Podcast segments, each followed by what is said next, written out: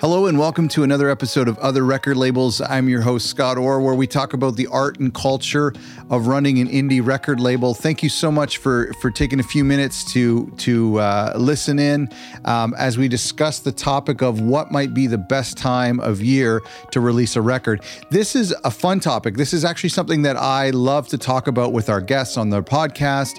And I've I've chatted with this over the past few years years with other DIY artists and um, with PR people because I want to know is there a, a good time? It's actually something I obsess over. Um, and I think, and I'm going to get into it a little bit, but I think it's because as a as a music fan, as a music listener, I believe there are times of year that are better than others um, to listen to music or to to be exposed to new music. Um, if you haven't already, I want you to go back and listen to the episode we did with Kay Stanley of Specialist Subject Records. They're based out of the UK, and this was an incredible interview. I had so much fun chatting with Kay. She has some really unique marketing initiatives and ideas. We talked about a really cool thing about releasing a record when nobody else is releasing it. I, I thought that was really interesting and it's something I want to try. It got me thinking about um, what is the best, when is the best time of year um, to release a record, and what are the kind of things that we should think about? I don't have the answer. And, and the funny thing is, when I talk to everybody in the industry, everyone contradicts each other and and everyone admits to to not having the answers. So i think it really is completely open to your own creative ideas of when you think it's best to release a new single or to release a new album. Um, I, I have three things that i do every single time i go to release a new album. These are, are my own little kind of internal checklists and i'm going to share those with you today. Before i do I'm going to break down. Uh, I, I want to bookend this with um, uh, uh, two things. The first is a preface saying ultimately it doesn't matter. The cream should hopefully rise to the top. So things happen for a record. Um, sometimes immediately, sometimes a month later, or a year later, or two years later. So ultimately this is not something you should stress about. I do think it's important to think about it. I don't think I don't think we should be ignorant to it, but um, ultimately, it, it really doesn't matter. Um, so don't stress about the release date too much. Um, and I think really that can be said for anything that we do. It, it, it ultimately we don't need to get too crazy about it, but part of trying to improve yourself and your business is doing little things. I've heard one time there's something called the compound theory, which is like all these little things stacked on top of each other. Basically, it's like micro improvements for macro results. Um, and so you know that's something that I like to think about. Uh, I, I, don't think it's important to stress over the release date, but um, I had this boss one time. He used to say this all the time. I thought it was funny. It's really stuck with me. It's uh, failing to plan is planning to fail. I don't know if I've ever said that on here before, but it's always stuck in my head. And so we don't need to stress about this, but it is good to think about it. And here are three things, these little checklists that I have in my head. The first one is I think about my own routine. I think about my own way of consuming music or discovering new music. I know it's anecdotal, but I I might represent the average music fan or the the average uh, person that we might be trying to reach. Maybe I don't. Maybe I represent a small group, but I just think about my own daily routine. And so when I'm thinking about a time of year to release, I personally try to avoid things like the summer or things like uh, the Christmas holidays. When I think about the Christmas holidays, and if you're listening um, up to date right now, we are in the Christmas holiday season. But when I think about the holidays, I really I'm listening to a lot of Christmas music for one. I'm not doing my regular patterns like I'm I'm going to you know events and and year end parties and that and family uh, things, and so I'm not exposed to the same like playlists or blogs that I am or um, online as I do throughout the year. Of course, we're inundated with year end lists at this time. So there's just things that I think about. I just think, you know what? In the month of December, I don't really uh, get new music. Um, I don't. It, to me, it's it's just not that time of the year. Same with like uh, holiday weekends in the summer and the spring. New release Friday happens on a Friday, and it's something that I've always, um, or recently since it came in, since it switched from Tuesday to Friday, uh, it's always bothered me, and, and, especially in the summer, as we come up on long weekends, if people are going away for like a three or or five day weekend or four day weekend, I feel like if you release a new album on a holiday weekend on a Friday, and people are already driving up to the cottage or to the lake or whatever, uh, I feel like that's annoying. So this is something I have this mental checklist. I'm like, when am I more predisposed to enjoy or discover a new record? For me, I think about the fall. I think of like that back to school era, like um, early September, middle of September, where people are kind of hunkered down, back at their jobs, back into their regular routines. And I mean, this isn't rocket science. This is rock, this isn't rocket science. I'm not familiar with that term, but um, it, the reality is is that this is what TV studios do. I mean, that's when they kind of release new seasons of shows, and so it really aligns with uh, how a lot of people in the Western world consume entertainment. And so I like to think, well, you know what? September is here, October is here. Uh, it's when you know my music I think fits into the October, the fall sound. So I always like that season.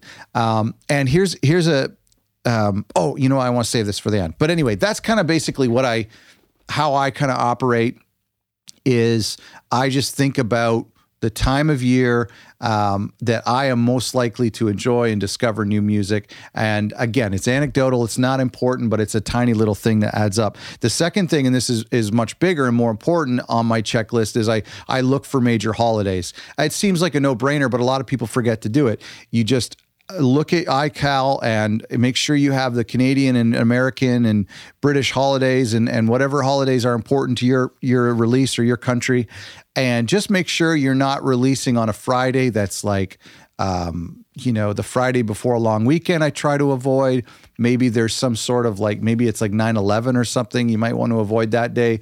There's just certain times it's like, just check the calendar ahead of time. The other thing I do is I even put in local events and things that are relevant to my city. Uh, for example, we were about to announce this new EP this past September on a Friday, a certain Friday, and we had picked it back in May or June.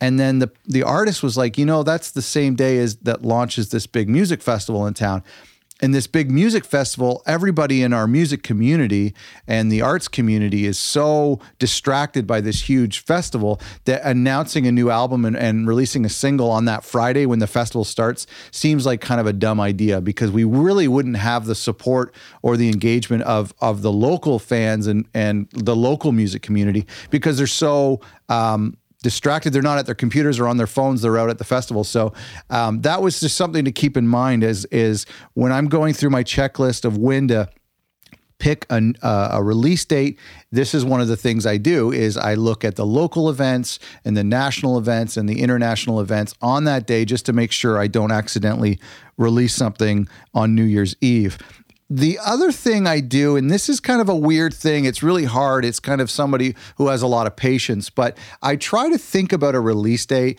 in a year in advance. Now, obviously, that's crazy. We don't have a lot of time to do that, but sometimes uh, I've thought to myself because I know that I run a record label and I do have to think of release dates. There are times like in early May or mid May when it's just such a beautiful time of year here in Canada and North America, and a lot of people are in good spirits. It is like one of these like renewal seasons. You know, it's like January is like a renewal season, and so is September. But also, I feel like I feel like May and and entering the spring, finishing the school year is is kind of a renewal season for a lot of people. And one time I was like just relaxing on a Friday in May and I was thinking, man, I wish I had something to release today because there's no holidays. It's just a great time of year to release some sort of like poppy or fresh new single or something. So that was something I did. I just basically like made a little note to myself that like, hey, this Friday in May is a great time to release a record. I actually did it about 3 or 4 years ago on October 19th. I was like, man, there is no holidays on either side of October 19th. This is a really good time. Everyone's hunkered down, studying for midterms. It's not Christmas, it's not summer. It's just in this great um, pumpkin spice latte era.